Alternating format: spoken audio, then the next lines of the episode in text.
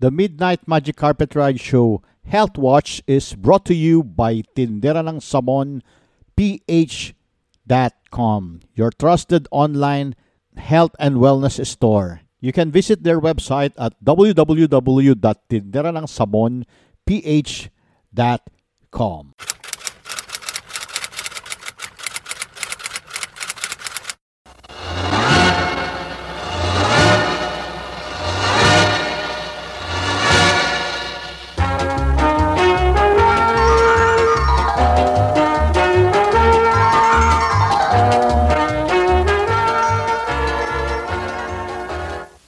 Mr. Midnight, maaari ba kaming uminom ng tubig habang kumakain?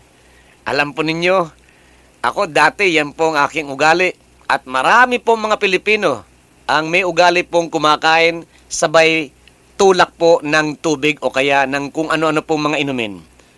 Drinking with your meals can cause indigestion and gas. Paano? Yung pong panlusaw po natin, lumalabnaw Pagdating po ng pagkain, hindi po malusaw dahil malabnaw, indigestion. Mabubulok po ang pagkain. The food misses the uh, saliva treatment when it is washed down with a drink of water or any other thing, lalong-lalo na po yung soft drink.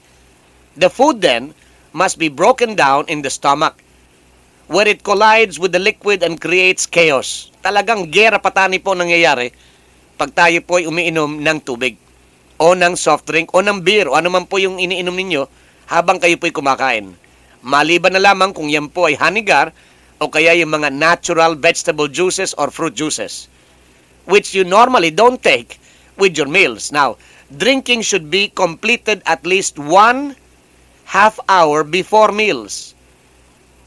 Mas mainam po kung isang oras ito pong patakaran na ito applies to water, to wine, to milk, and all other liquids.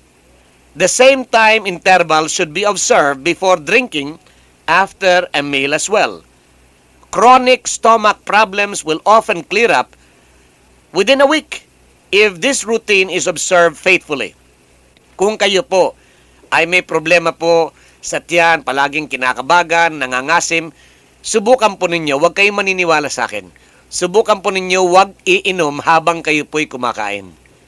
Now, you are washing your body's energy if you gulp your food or liquids.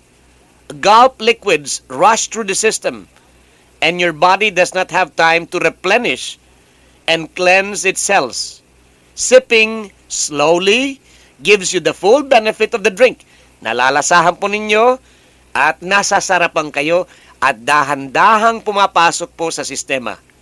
Now, ideally, it should take you an hour to sip 8 ounces of water and your body needs at least 24 ounces of water a day, in addition to the juices and your herbal teas.